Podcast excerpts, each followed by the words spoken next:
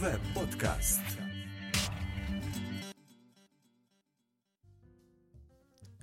Добрый день, дорогие слушатели. Вы слушаете 11 выпуск 8 сезона подкаста RvBot. С вами, как всегда, я, его ведущий Алексей Васильев, и в этом выпуске рассмотрим, что же нового интересного произошло в мире Ruby Web за прошлую неделю. Итак, поехали! Из интересных новостей это то, что в Ruby зарелизили новую версию Jason Gem, но именно это в блоге Ruby. Почему? Потому что там была найдена еще одна уязвимость. А почему еще одна? Потому что, похоже, уже была найдена и зафикшена, но получается не до конца.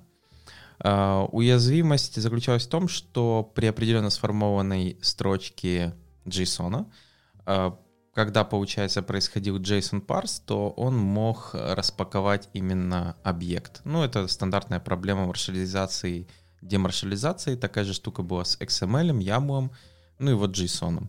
То есть в JSON есть такая штука, как JSON underscore class в Ruby, которая он пытался преобразовывать. Для этого есть опции, через которые вторым аргументом можно передать и сказать это не делать. То есть, получается, это было не до конца сделано. То есть есть такая штука, как create editions, которую вы должны выставить false, и тогда он не будет создавать эти объекты, классы, все, что там замаршализировано, не будет делать. Но, получается, новые уязвимости дали новое имя. И, получается, чтобы, я так понял, имплементации, кстати, самое интересное на CVE нету. Ну, я думаю, там какой-то потом появится, но вам лучше, если вы используете JSON или даже где-то под капотом, обновиться до версии 2.3.0 и выше, если там есть какая-то. То есть если у вас есть 2.2.0 и ниже, то вы подвержены данной уязвимости, учитывая тем более, что если вы парсите JSON с какой-то неконтролируемой, то есть в каких-то внешних источников данных, тогда вам тем более обязательно это надо делать. Следующая интересная новость — это в блоге RubyGems заанонсировали Ruby Gems Stats. RubyGems, я думаю, все прекрасно знают эту платформу для паблишинга и забирания гем-файлов. И получается, как сами авторы данного блокпоста рассказывают, они, получается, собирают достаточно много информации о том, какие гемы используются, в каком количестве, сколько их скачивается. Они это заинтродюсили пару лет назад. И получается, в чем проблема? Они хотели бы эту статистику как-то показывать, отдавать, но получается, сам по себе RubyGems, они всю эту статистику собирают в логи. И у них за сутки может дотягивать до 500 гигабайт, получается, в день логов, что достаточно немало, как я считаю. И они искали вариант решения этой проблемы, экспериментировали с Ruby, Python, Apache Spark, AWS Glue. Если кто не знает, AWS Glue — это ETL-система, Rust и Amazon Lambda. И в конце они создали решение, которое запустили, и теперь собирает такую статистику.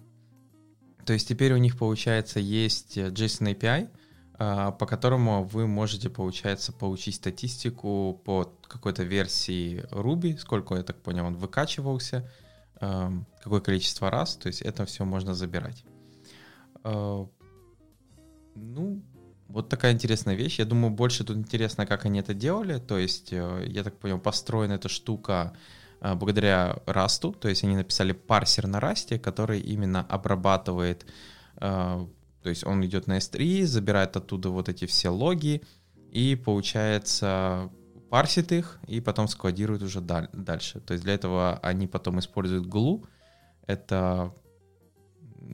который как раз ETL, на котором можно гонять какой-то ваш код. То есть подобие Glue в Google Cloud — это Dataflow. И там, получается, я так понимаю, написали уже дальше еще одну штучку на Python, которая работает в этом Glue. Сначала она работала не очень, потом они взяли Rust, добавили это туда, прогнали. Понятное дело, что Rust показал намного лучше эффективность по сравнению с питоновским кодом. То есть, получается, он где-то работал в 100 раз быстрее. То есть где-то так. То есть если, например, питоновский код на AWS Glue мог обрабатывать только 525 рекордов в секунду per CPU, потому что Glue еще считает CPU время работы, то Rust обрабатывал 50 с копеечкой, с хвостиком рекордов в секунду в CPU. То есть тут 525, а там 50к. Ну вот так. А потом они еще добавили имплементацию с Regexp. То есть они добавили еще одну штучку, и это увеличило скорость еще в 3 раза. Что, как бы вы сами понимаете, достаточно эффективно. Ну, потому что в AWS Glue в таких системах вы платите за время и ЦПУ. Это у них как бы называется юнит выполнения. То есть ЦПУ умноженное на время, вот, ну, не, да, ЦПУ умноженное на время — это вот юнит выполнения. Чем меньше и быстрее вы выполните задачу, тем, понятное дело, это будет эффективнее. То есть вот тут, как бы кто ни говорил, язык и вот имплементация имеет значение, потому что оно влияет на деньги. Если вы, получается, что-то можете сделать за, как вот говорит автор, 1 гигабайт логов пропарсить, выполнить, положить в течение 8 секунд, по сравнению там с тем же Python, то есть тут и Ruby, я думаю, далеко тоже не ушел, то понятное дело, что выбрали именно Rust для выполнения этой задачи. Что имеет смысл? Также, получается, туда еще добавили Rust на лямбде, то есть это тоже тестировали. Ну, это все можно почитать вот по отдельной ссылочке в блог-посте. Если вам интересно, то вот хорошая статья, которая показывает в действительности, что вот в таких случаях надо уже выбирать, возможно, не только что удобно, но и также, что будет эффективно. То есть, что вот у нас тоже есть определенные вещи, которые... Некоторые написаны на Ruby, потому что там скорость не такая... Ну, то есть сама процедура работы все равно будет медленная и не зависит от того, на каком языке написано, поэтому в лямбду можно положить и ноду, и Ruby, и Python, и Go, и Rust будет одинаково, потому что он общается с внешним источником данных, и насколько быстро тот внешний источник данных, так и будет работать эта вся штука. А есть какие-то вещи там по генерации каких-то секретов или, например, рандомных файликов, и, понятное дело, проще скомпилировать в лямбду, положить гошный бинарь. Во-первых, его проще скомпилировать и положить, и получается, он, понятное дело, будет быстрее справляться с этой задачей, чем, например, рубишный эквивалент, который, я бы не сказал, что намного медленнее, но все-таки там, на Go написать было почти тот же затрата времени, но получается, вот там он экономит энное количество секунд, что как бы потом там какая-то копейка добудет. Ну, именно на AWS Lambda. Хорошо, перейдем к следующей новости. Сотботы опубликовали статью, которая рассказывает про ремоут-тулы и советы для тех, кто вот начинает работать ремоутно. Я думаю, все прекрасно сейчас сидят, слушают этот данный подкаст из дому или там, где они застряли. Ну, я думаю, надеюсь, все застряли дома. И получается, как бы, как работать из дому. Я, кстати, не такой человек, который достаточно активно часто работает ремоут. Для меня это, ну, скажем так, я в основном работаю 1 день из дому и 4 дня в офисе. Но вот сейчас перешел на такой полноценный ремоут, можно так сказать. И, ну, пока очень непривычно и неудобно, я бы сказал так. То есть не хватает вот определенных вещей, которые есть в офисе. Возможно, не хватает человеческого общения, хотя я не уверен до сих пор, это ему не хватает, или, возможно, каких-то плюшек, которые просто были в офисе. Возможно, просто потому, что это был офис, и я привык там работать, а теперь вот уже работаю из дому. Но в любом случае, в данной статье, вернемся к ней, рассказывается о том, что remote pair programming очень помогает работать вместе за одним экраном, за одной задачей. Для ремоут-митингов они предлагают использовать Hangout, Meet. Также можно использовать, если вы оплачиваете Zoom, у которого есть полезные штуки, например, Push-to-Talk. Это Hold Spacebar Temporary, пока ты говоришь, и потом типа отпускаешь пробел, и он типа тебя мьютит. Очень похоже на подход в рациях, я думаю, кто знает.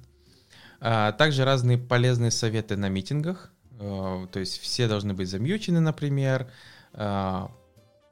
использовать попкорн-стайл стендап, ну, то есть получается это person, который типа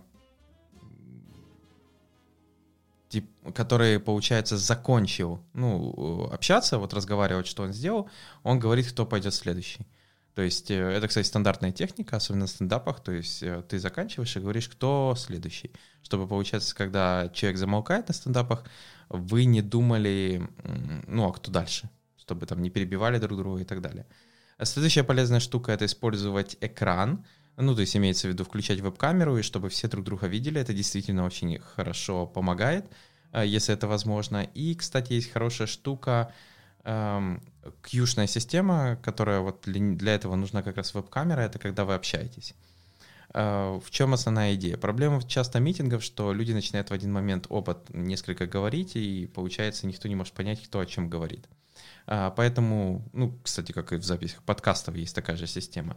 То есть идея заключается в том, что если никто не говорит, то есть есть вот список правил, если никто не говорит, вы можете говорить. Если кто-то говорит, вы поднимаете один палец, и это получается индикатор, и держите его, пока другой человек говорит. То есть вы как бы говорите, что вы хотите быть следующим.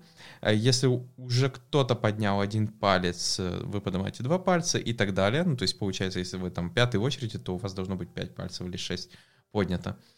Если вы хотите что-то инжектнуть очень быстро в разговор, не более чем пару секунд, тогда вы поднимаете руку в знаке типа «Окей». Указательный и большой палец, они должны сокращены быть в кругляшок. То есть есть вот такая система при общении, и это достаточно важно, то есть она используется не только вот в митингах, а так, чтобы люди не перебивали друг друга и был какой-то конструктивный правильный разговор. И кьюшная система с пальцами, она тоже используется. Следующее — это использовать remote whiteboard для рисования. То есть, например, если у вас есть всякие решения, понятное дело, мира, еще остальные. Также, если у вас есть G Suite, то у Google есть Jamboard внутри в Google Drive. Вы просто там, когда выбираете создать новый документ, там есть More, и внутри есть как раз Google Driving, Maps, Sites, AppScript, и есть Google Jamboard, на котором можно рисовать. Также ретроспектива, они рассказывают, как именно делается документ и что он из себя представляет. Поэтому, если для вас remote тоже непривычно, не первый раз, то сейчас, я думаю, выйдет множество всяких полезных типсов, полезных советов о том, как работать remote на людей, которые, например, уже давно это практикуют. Я бы сказал, что наша контора, она remote-friendly, то есть не remote-first, конечно, но remote-friendly. Поэтому для многих это не впервые работать remote. Но в этом, скажем так, есть плюсы, то есть вы можете работать откуда вам угодно, есть минусы, надо быть очень собранным, понимать, как работать. Особенно, когда если вы там дома и там бегает ребенок, еще что-то, то есть достаточно тяжелый может быть вариант работы. Но в любом случае тут уже как позволяет. Сейчас, конечно, такое время с этим карантином, что, я думаю, сейчас тяжело. То есть для тех профессий, которые могут себе позволить, например, мы программисты, мы можем себе, наверное, позволить работать из дому. И я думаю, это, наверное, вот одно из тех ивентов, которое заставит многие компании задуматься и перейти на ремоут. То есть, возможно, это как раз то самое время, когда ремоут не станет каким-то sales point, что у нас есть remote, а remote это будет само собой разумеющееся для этих компаний. Хорошо, перейдем к следующим новостям из мира веба. Первая новость — это то, что вышел Babel версии 7.9.0. Это такой пререлиз, это релиз, который ожидается после него уже Babel 8. Через, я так понял, через месяц приблизительно. Или через месяц, может, второй. Тут уже зависит от коронавируса, так же, как люди будут продуктивно или непродуктивно контрибьютить. Получается, что же там интересного? Добавили у него такую штуку, как bugfix is true в present env, которая, получается, уменьшает использование бандера для особенно старых версий. То есть он оптимизирует его, вот эти модули. Это экспериментальная, понятное дело, функциональность. В чем ее основная задача? Она, получается, в present env идет. И если у вас есть какие-то браузеры, которые достаточно старые, то оно будет пытаться использовать специальные оптимизации без дополнительных всяких вот этих презентеров. То есть такой подход. Также в релиз добавили поддержку TypeScript 3.8, то есть Flow 0.12 и разные дополнительные нововведения. Вот, вернемся назад немного вот в этот bug fixes и Babel Present Env. То есть получается, в Present Env теперь появилась опция bug fixes, которую вы можете выставить как в true. В чем основная идея? Идея заключается в том, что получается Babel Present Env, он пытается группировать вот эти всякие синтаксис-фичи разных браузеров и потом конвертировать их на те, которые будут работать вот в тех старых браузерах. И получается, он disablet определенные, которые там не работают на тех таргетах, которые вы указаны. И получается, что если там находится какой-то браузер, который типа вот везде работает, а вот в каком-то определенном браузере это только не работает. И что в таком случае делать? И, ну, то есть вам придется тогда весь ваш бандлер, сборку перевести только на поддержку этого одного несчастного браузера, которое как бы не очень бы хотелось, и можно было бы как бы все равно использовать более модерновый синтаксис, если бы его как-то исключить. И получается, идея заключается в том, что как раз Present Env, его основная задача в том, чтобы как раз bugfix true, если его enable'ить, он транспайлит сломанный синтаксис в то есть он, получается, не пытается транспилировать ради вот какого-то одного или двух, которые браузеров, которые не поддерживают модерновый синтаксис, который, получается, приходится конвертировать в ES6, в ES5, то есть, типа, возможно, даже сломанный синтаксис, потому что там рассказывает в самой статье, что синтаксис в конце может получиться все равно сломанный и неверно работающий в остальных. Используется этот ключ, который, получается, вместо того, чтобы ломать транспайлер до такого состояния, он, получается, пытается скомпилировать его на ближайший не сломанный модерновый синтакс. Вот как-то так. Такая интересная штука, подход. То есть, я так понял, идея заключается в том, чтобы определенные куски кода, которые вы пишете на своем синтаксисе и которые могут не работать, например, там в каком-то Edge или еще что-то, не ломать их полностью и конвертировать в ECMAScript 5, а доводить до состояния ECMAScript 6, но рабочего, то есть дофикшивать его, можно так сказать. Выглядит достаточно интересная идея, насколько она будет рабочей, непонятно, но если вот вам интересно, вы можете теперь, получается, перейти на 7.9.0, в Present Env включить bugfixes true и посмотреть, что это из себя представляет. Но, опять же, это будет зависеть от того, какие еще у вас браузер-версии используются в вашем приложении, если там старые. То есть, потому что вот у нас в проекте, например, мы там IE вообще исключили, Operum Mobile тоже исключили, ну, то есть достаточно олдскульные браузеры, которые мы как бы и не хотели поддерживать, мы их все исключили, чтобы как раз поменьше наш Babel и PostCSS мучился с вот этими очень старыми браузерами. Но это все-таки зависит от проекта. Может он себе это позволить или нет, это уже как повезет называется. То есть какие-то проекты могут, какие-то нет. Но перейдем к следующим новостям. Следующая новость — это то, что вышел Prettier 2.0. 2.0 2020, как его говорят.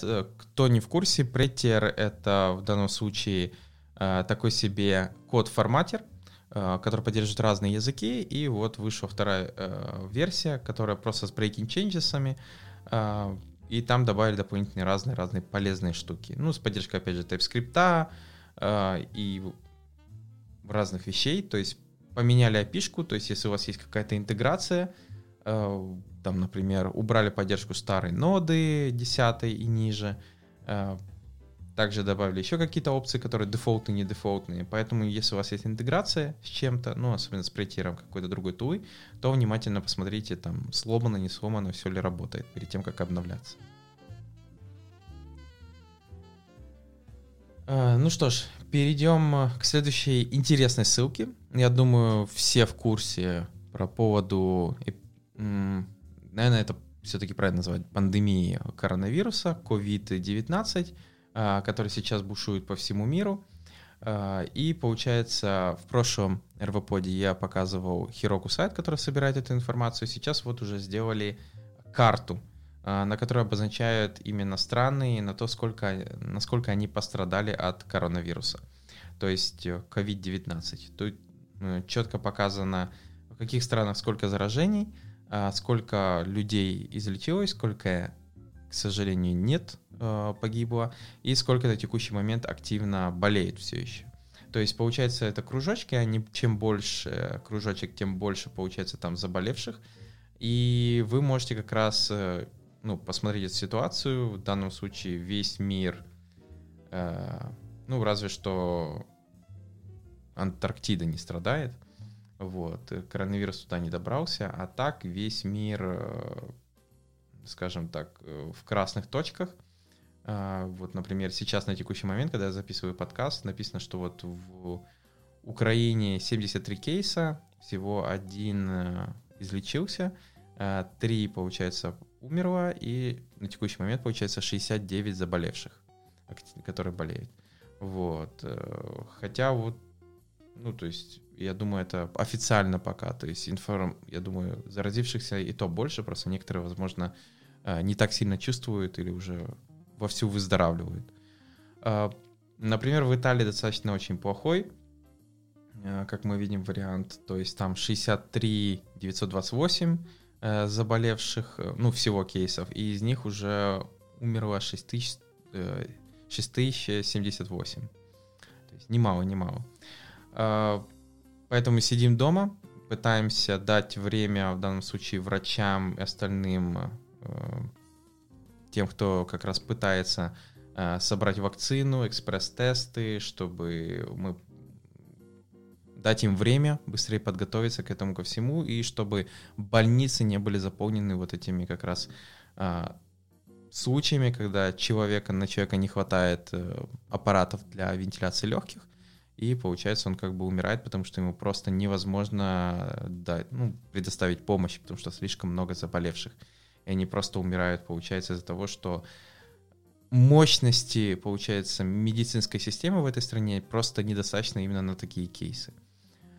Вот, поэтому, да, на этой карте это можно посмотреть, пофильтровать, сколько всего погибло на текущий момент по всему миру. Это 16 315, пока я пишу этот подкаст. То есть в процентном соотношении сколько излечилось, сколько болеет и сколько погибло, не так уж и много. Но все равно как бы основная задача как раз кривую пандемии вывести в более такую полую, чтобы болеть все равно будет. И заболеет, возможно, то же самое количество людей, как и ожидается. Просто чтобы в один и тот же интервал времени заболевших и умирающих было меньше. Поэтому мы все сидим дома. Я думаю, вы все прекрасно понимаете. Перейдем к следующей новости. В данном случае опубликовали, что такую интересную, скажем так, не новость, а больше информацию в системе, которая занимается, в которой занимается разработкой Викимедии. Это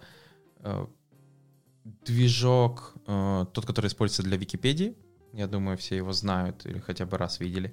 И получается о том, что они будут адоптить, использовать для своего фронтенда Vue.js. То есть вот так-то. Но при этом хочу сразу заметить, они не будут переходить на SPA. Викимедия и Википедия не станет неожиданно из-за этого SPA-приложением. Просто теперь вот вместо jQuery и вот таких штук они будут использовать именно Vue.js. Адоптить его будут именно в свой стэк. Для Vue.js, я думаю, это просто прекрасная новость. Это показывает, что данный фреймворк все активнее и серьезнее используется во многих проектах. И я думаю, это так же, как это часто бывает, достаточно большой плюс тоже для Vue.js, как бы говоря, что нами пользуются достаточно серьезные компании, например, или мы там используемся на Википедии. Поэтому для тех, кто использует или думает, вот очень любит Vue.js и думает, чем уговорить продакт-менеджер или еще кого-то, что вот Vue.js стоит использовать, то вот теперь можно ссылаться, что Википедия вовсю использует Vue.js.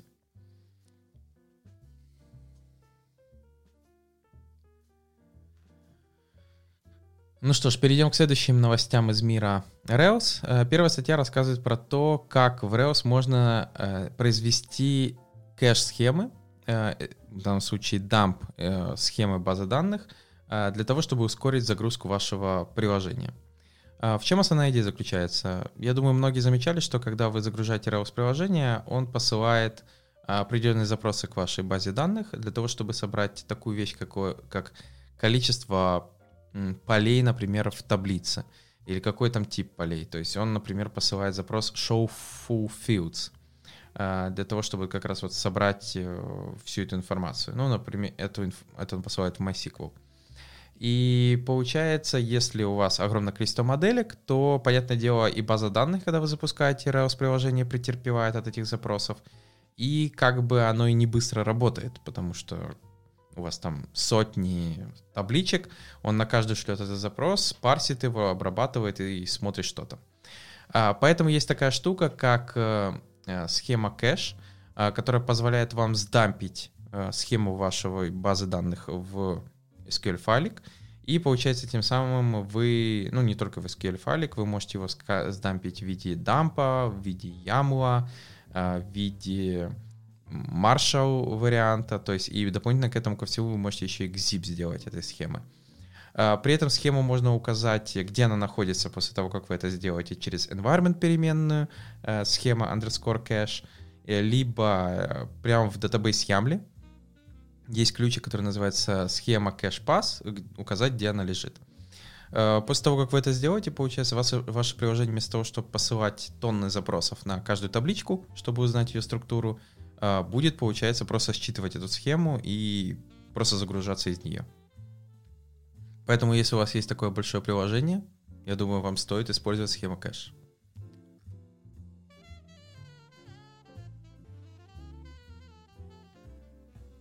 Ну что ж, перейдем к следующим новостям из мира Ruby. Первая библиотека называется strmetrics. Эта библиотека как раз для того, чтобы работать с разными функциями, ну, метриками, как они говорят, по строкам.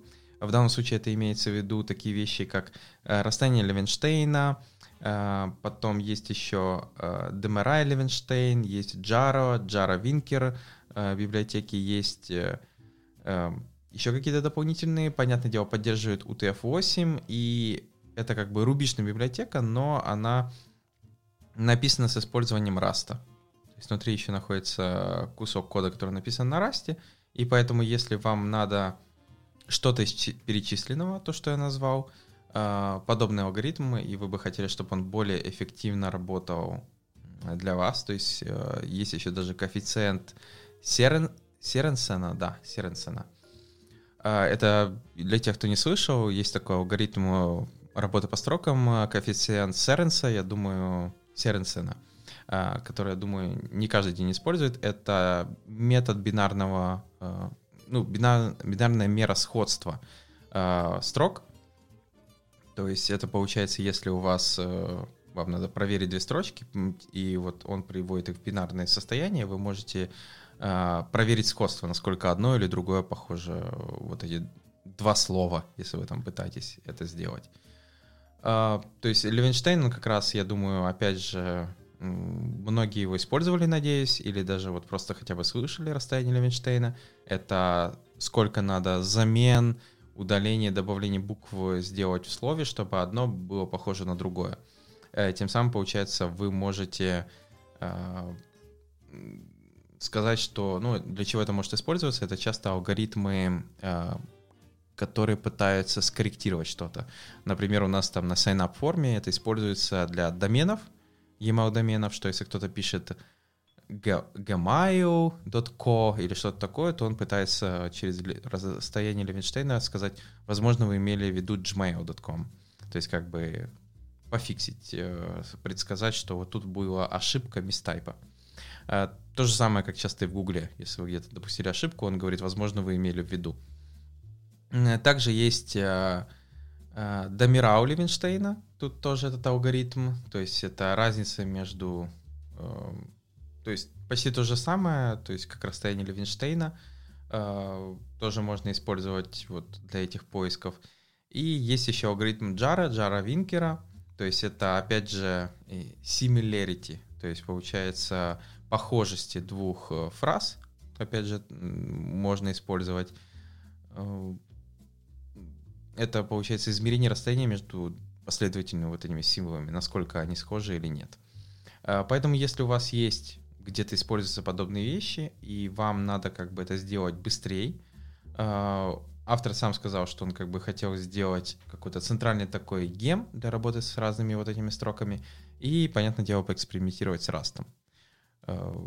Что как бы, возможно, кому-то будет даже в плюс. Теперь вот подобные алгоритмы, они будут работать не на Ruby чистом, а с использованием вот этого Rust модуля. Следующее. Кли-библиотека, я думаю, не настолько всем нужна, но она актуальна сейчас, называется COVID. COVID — это Command Line утилита, которая фетчит коронавирус, пандемик, вот эту информацию, которую только что я рассказывал, была на сайте похожую. Автор сам говорит, что он постоянно чекает эту информацию в Википедии, и получается, вот теперь он сделал вот такой гем, чтобы чекать эту информацию через Command Line утилиту. То есть там можно проверить варианты, то есть где сколько болеют, полную информацию, какие кейсы. Ну вот. И в табличном виде в Command Line Utility у вас будет эта информация. Я бы сказал так, сильно не сосредотачиваться на этом, сидеть дальше, работать. Как бы зря только страху в свой мозг больше не докидывать. Но есть такой Command Line Utility, может кому-то пригодиться. Ну, а мы перейдем к новостям фронтенда. И первая ссылочка, это если в прошлом выпуске я рассказывал про более детальный документ, который пытается визуально рассказывать, как работать с D3 визуализацией, то теперь вот на этом же ресурсе новый документ, который пытается рассказывать про ANTV. ANTV — это Data Visualization Framework, то есть библиотека, ну, наверное, не фреймворк, это все-таки библиотека под разные уровни визуализации. То есть, если вам нужны статистические чарты, графические визуализации, geospatial, то есть, или, например, chart recommendation in generation. То есть, подобные вещи, это включает в себя вся эта библиотека. У нее оно разбито на разные подвиды. Есть G2, G2 Plot, F2 и AVA.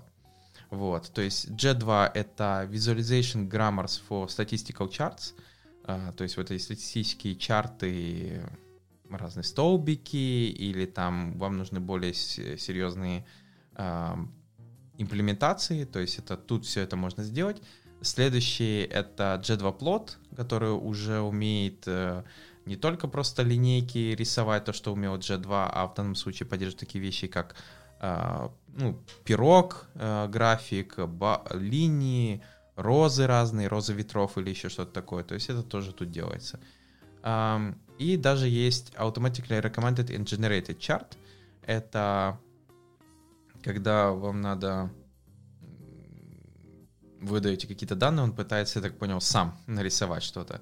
И также есть AVA, это Automated Visualization Analytics. То есть еще один такой штука, который пытается как бы рисовать графики на основе разных датасетов. И, понятное дело, есть еще F2. Это там же чарт-библиотека, но для мобильников. То есть, если у вас мобильное приложение, то вот F2 для этого используется. Есть еще G6. Это граф-визуализация. Есть какой-то там, вам нужен граф, еще какие-то вещи рисовать. X6 — это граф-эдитинг, библиотека, схема, если у вас подобное есть. Есть L7, это geospatial, то есть на картах что-то рисовать или визуализировать. Есть ChartCube и еще много-много-много, честно говоря, все перечитывать не буду, всякие там графины и прочие вещи. То есть это достаточно обширная библиотека, очень похожа как D3, только поверх D3 все строится, а тут это типа как набор готовых вещей, которые можно использовать для вашей визуализации данных. Поэтому, если у вас есть вот подобные задачи, вам, например, там на мобильнике надо рисовать хорошие графики, и дополнительно вам еще надо вот визуализировать какие-то данные, там, или графы рисовать, или вам нужен engine для рисования графов, то вы можете как раз, то есть у вас там какая-то схема, и вы хотите вот эти схемы рисовать, чтобы самому не делать подобный эдитор, то можно как раз рассмотреть, как вот в данном случае, например, тот же X6, это Graph Editing Engine.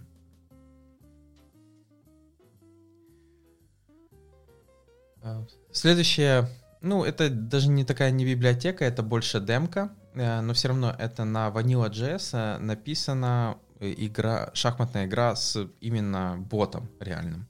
То есть, получается, это engine, алгоритм на HTML, CSS и JavaScript. В нем он всего лишь там, ну, окей, я с ним играл, он меня обыгрывал, поэтому как бы как минимум умнее меня. Но я немного играл, я один раз просто попробовал с ним поиграть в тупую. Имеется в виду, что я не сильно долго задумывался, подумал, что поставлю ему детский шах и мат, но не вышло. То есть от этого engine как бы уберег сам себя. Но в любом случае вот интересно было поиграть, посмотреть, как он работает. И вот если вы хотели бы всегда разработать свой какой-то бот, ну даже не бот, я бы это назвал, это алгоритмы игры в шахматы, то вот можете рассмотреть полностью написанное на JavaScript, готовый, и даже вот можно демку сесть и поиграть. Ну и напоследок библиотека TS Particles, версия 1.10.4, которая вот специально используется для создания партиклов на сайте. То есть это в основном какие-то точки, которые между собой объединены линейками, и они двигаются, вот знаете, вот что-то типа того. Часто на каких-то сайтах, где там написано блокчейн, или же там типа мы объединим весь мир, и там вот это постоянно двигается, вот если вам нужно что-то подобное, и при этом, я смотрю, оно высокопроизводительно, 60 FPS отдает на странице, то можно посмотреть на TS Particles, если вам на сайте надо добавить подобную штуку.